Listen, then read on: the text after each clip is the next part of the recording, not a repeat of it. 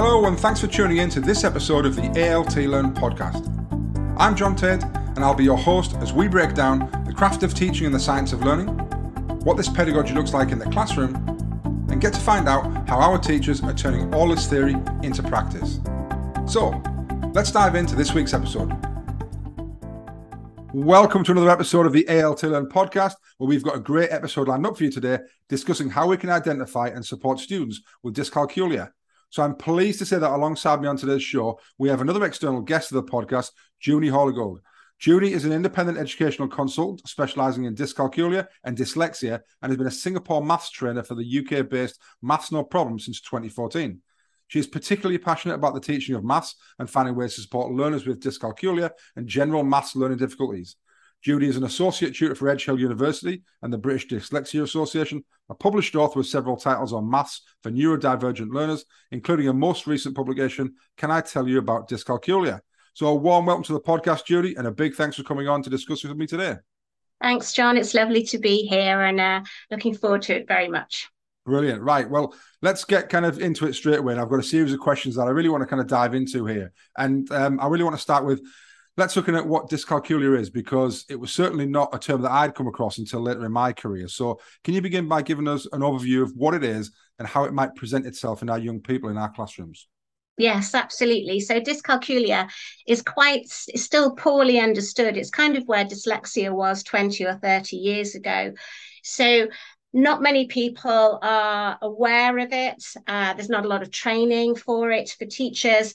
Um, and it really is something that's very different from more general maths learning difficulties. So it's a very specific difficulty with number and our number system. People with dyscalculia haven't associated the numerical magnitude to the numerical symbol. So when they see the number three, they're not imagining three items in their head. Mm-hmm. So it's a very specific difficulty to do with our numbers and our number system. They may well uh, be okay in other areas of maths like shape and space and that kind of thing. Um, so it's very, very much grounded in core number difficulties. Mm, really interesting. And like I said to you before, it's certainly not something I'd kind of come across at all, really, in my earlier kind of teaching career. And I think then that's that's really the importance of these discussions, isn't it? Of actually widening that kind of appreciation of what it is and how it might actually present presenting itself in lots of students in front of us without us even knowing. And I think that that's really important, isn't it? Yeah, absolutely. And I think sometimes there is a confusion as to what where dyscalculia begins and maths difficulties, more general type of difficulties end really. There's an overlap between mm. the two. And I think the important thing to think about is general maths difficulties tend to be due to external factors. Mm-hmm. Like, you know, we've just had a pandemic, so maybe mm-hmm. you've missed a lot of schooling, you yeah. haven't understood fractions or place value or something like that. So lots of children have maths learning difficulties for a variety of external reasons, but dyscalculia is a difference in the way that the brain is wired. So it's more of an internal difficulty um, that's going to be lifelong. And it may well be that those children also have external difficulties mm-hmm. as yeah. well so it can be difficult sometimes to to really separate out what's the dyscalculia and what's more general maths learning difficulties Got you. Right. So for for for for teachers listening, um, or for leaders listening, for anybody listening, really, if they're thinking, right, I've got that now, I understand that, I kind of know what it is now. I, I might not have known it before, but if they're looking at their kind of classes, either in their head now and thinking, right, all those students in my classes, how would they start to identify potentially a student that might have dyscalculia and what are the signs that they might be able to pick up on that, that that this might be the case that they kind of can start to think actually this might be this rather than as you said a wider you know a, a wider kind of special needs or of kind of or, or struggling with maths why what what might they see so, really specifically, what they might see is a child who is unable to subitize. Now, subitizing is our ability to immediately identify how many items there are in a set of objects without actually counting them. So, for example, if, if you or I were looking at a bowl of fruit with four apples in the bowl, mm-hmm. we would just look at it and say, well, there's four apples. We wouldn't have to count them individually. Yeah. And typically, uh, we can subitize up to about five items.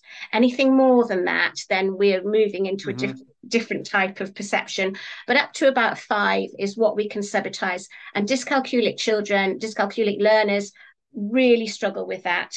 And that that can persist all the way through to adulthood. So it's quite an easy thing for teachers to do if they just throw a few counters onto the table four or five counters um, and ask the learner how many counters there are if they don't immediately say mm-hmm. four or they don't immediately say five, then that would make me think, okay, there may be something else going on here. Mm-hmm. So that would certainly be one thing. And I think the other thing to look out for is the unexpected nature of the difficulty. So often people with dyscalculia are absolutely fine with everything else. So their literacy is fine, their, their school attendance is fine, everything is absolutely fine. And there's this unexplained difficulty in maths, unexpected, unexplained and and the subitizing. Those are the kind of key things to look out for. Mm.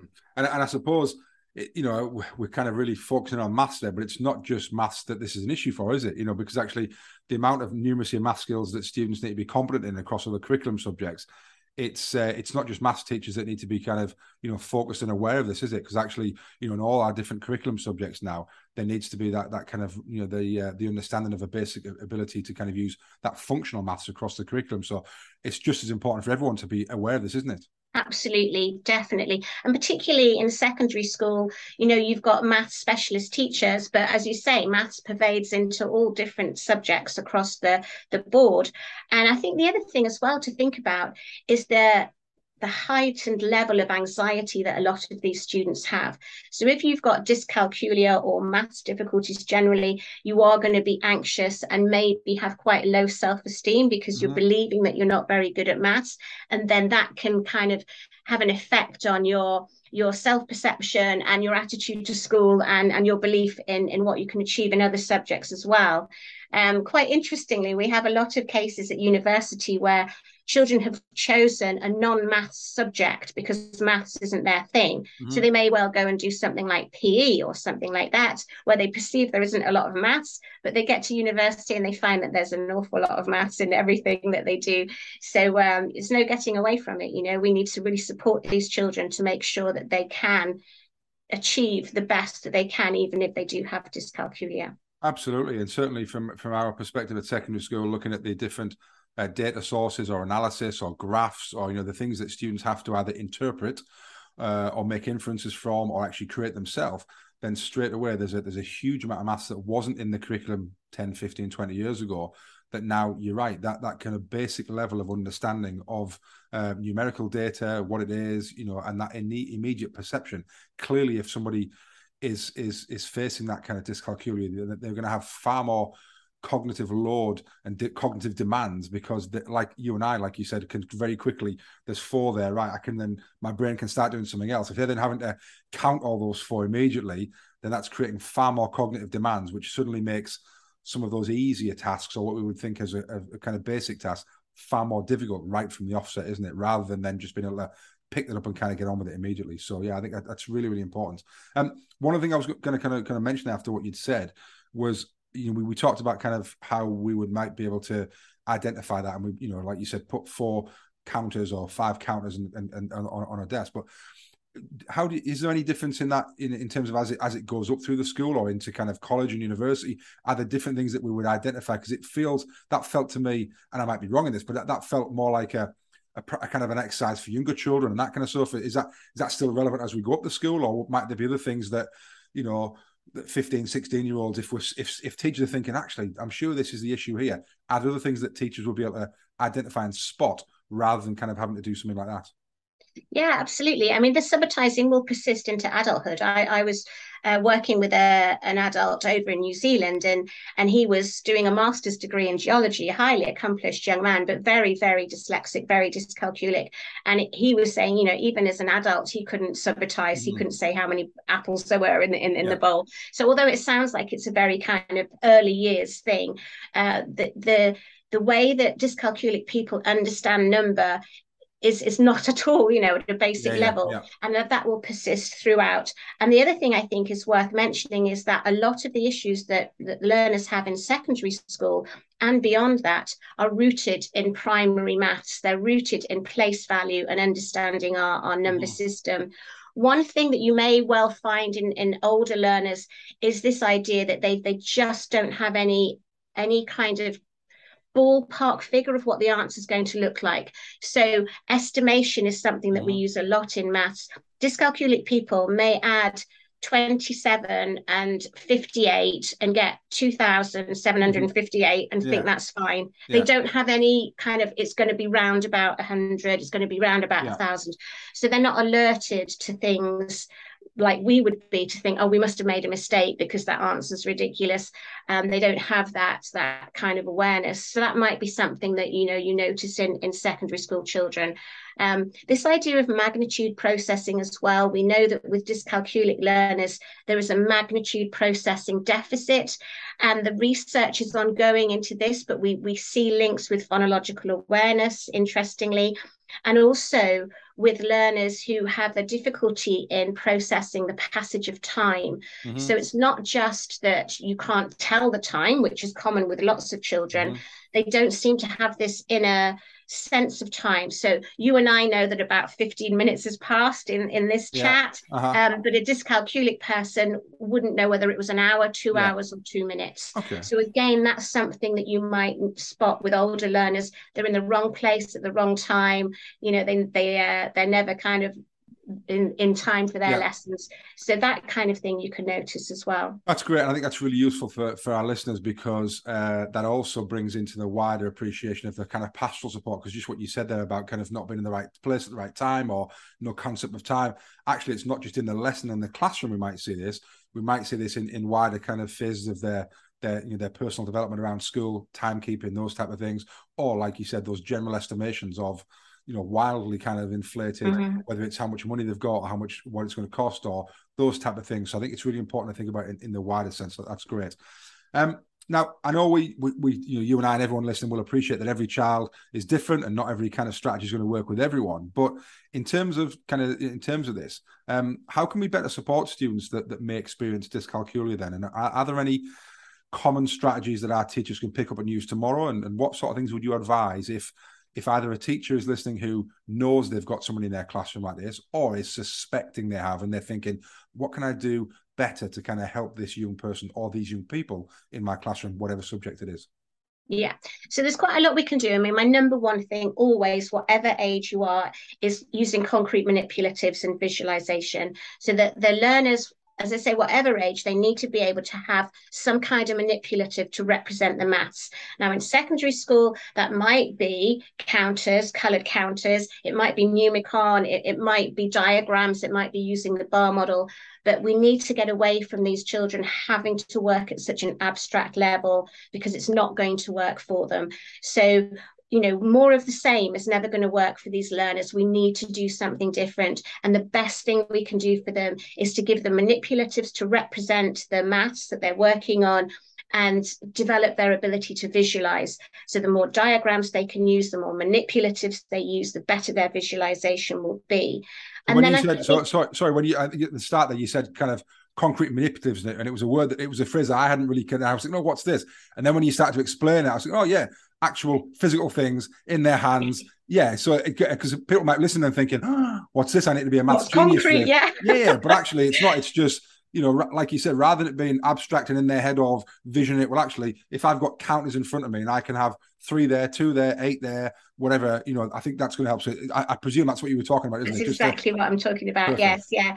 So it's just equipment, you know, and we tend to, as as children get older, they they use the equipment less and less and i think there still is this pervading stigma around using equipment that children believe it's for the children that are struggling that have the equipment and the ones that don't need it are the ones that are good at maths mm-hmm. uh, inverted commas um, but i think you know we really need to get away from that and, and once children see that the equipment is helping them to understand then they become more invested in it you will find that in a lot of secondary school children will just not use it mm-hmm. because they they feel there's the stigma around it. But once they realize how helpful it can be, and if it's made available to all children, yeah. then that takes away the stigma of it as well. So it should be on all tables at all mm-hmm. times for the, for the children to use. And then I think the other thing is there are some really easy wins in teaching You know, often dyscalculic learners will not be able to remember their times tables. They just won't. Mm-hmm. And they won't be able to remember their number facts. And, and so that is such a massive barrier to them to going to any higher level of maths mm-hmm. because they are just stuck because they can't remember their tables. Yeah. So give them their tables. Them. Yeah, yeah, it, it's yeah. an easy win. And I've seen lots of lessons in secondary school, uh, one in particular, when they were doing a lesson on equivalent fractions and it was a bit of a car crash of a lesson to be mm-hmm. honest and um and when we came out the teacher said oh they, they just didn't get it they didn't get it and uh, they just don't know their times tables. And I thought, yeah, but it wasn't a lesson on the times tables; it was a lesson on equivalent fractions. And if you'd have given them their times tables, they would have understood the concept of equivalent fractions. So there are easy wins, you know, that we we can do on a day to day basis to just say, right, if this is the barrier, we can take that barrier away by giving you your your multiplication tables. Definitely. Um, and, and, and, certainly, I think that that ring really kind of chimes with me and rings a bell in terms of we're doing lots of work across the trust at the moment. And I know lots of schools and trusts are across the country and across the world in terms of identifying what is the core knowledge that our students need to know in order to know more things. And then you're exactly right there with, with with kind of those timetables that if they don't know that, and if they have a if it's a, if that's a barrier to start with, then they can't then move on to the rest because either they can't get there or the cognitive demands are so much that they have to think about those things in so much detail that you and I might just be able to click our fingers and, and we know what 12 times 12 is or 8 times 6 is or whatever it is to, to, to, to, students who are struggling with that it's going to create that that so much more difficulty isn't it in, in, in terms of the task which means they can't get into anything else. So whether it's as, whether it's in maths whether it's core knowledge in terms of capital cities in geography or whatever it is you know actually we need to know certain things in order to know other things. And i think that was a, a great example there of if students don't know that yes we'll try and work with them on it but if there's a barrier there and, and it's been identified, let's just make sure that they've got it. So that they can move on to the next kind of level and the next rung of that learning. Yeah, absolutely. And it's interesting you say rung there because I was just going to give the analogy of, of, one pupil had said to me, it's like climbing a broken ladder. And if the rungs at the bottom of the ladder are broken, there's no way you're going to get to the top of the ladder. You have to have those earlier rungs in place in order for the children to get to the top of the ladder and that's what maths is like you know we we can't do year six maths if we haven't understood the year one maths completely agree and and, and that's just and lots of departments across the world now we're, we're looking at that core knowledge of those almost like a mind map of you need to know this to know this and like say if, like like, like great example if that rung's broken or if that if that if that leg of the mind map isn't there then you can't know the rest of it because you don't know the first part of it. So yeah, okay. once you say it out loud, it's completely obvious but that's why these podcasts are great to actually bring some of that out loud and bring it to the forefront of people's minds again. So we go, yeah, we, we do need to do that, and, and let's hope you know that, that it's spurring people into some action actually in, in their classrooms. So, um, one final kind of question that I've been asking all of my kind of guests on the SEND podcast series in the last few weeks, uh, a bit of a soapbox moment, if you want, Judy, in terms of if there's one final kind of lasting message that you want to leave our listeners with on this subject about dyscalculia, what would it be? Find out about it, do some research, find out about it, uh, make sure that somebody in the school knows something about it, um, and make sure, I guess, the overriding message, which I would always say, is have the equipment, have materials in front of the children so they can model the maths all the way through. If you look at countries like Singapore that are very, very successful in teaching maths, they have either visualization through using things like the Singapore bar model or diagrams or pictures or actual equipment the whole way through. It doesn't just stop when they go into secondary school. So hands on visualization is the key. Perfect. Brilliant. Well, listen, thank you so much for a really interesting discussion today. And I've certainly learned a lot, uh, even if it's just the, uh, you know, that kind of concrete manipulation or whatever it's. I even I feel like I've, I've definitely learned something. I know when I was kind of researching for this as well, it, it really struck me of, of how important this is across all those different subjects because of what we said about, you know, the different uh, mathematical elements that are not just creeping into our subjects across the board, but actually are there to stay. You know, they're really kind of uh, fixtures in there. So if our listeners have been uh, as interested as I've been this afternoon, Judy, then I, I'm, I'm here to tell them further helps at hand because you're running a training course for us up here at Richmond School in North Yorkshire on the 3rd of February uh, 2023. And all the details on how to book can be found on our training website, yes at aretelearningtrust.net. And that's yes, Y E S A T, arete, A R E T E, learningtrust.net. So yes at aretetrustlearning.net. And then by clicking on the, the training and events tab, you can find all the information on how to book.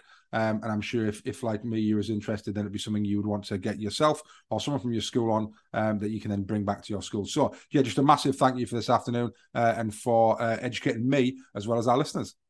Thanks very much. It's been lovely to be with you and, and hope to see you all at the training in February. Thanks for listening to the ALT Learn podcast. We'll be back soon with another episode where we'll be speaking to more of our teachers and finding out how they're turning theory into practice. Until then, take care.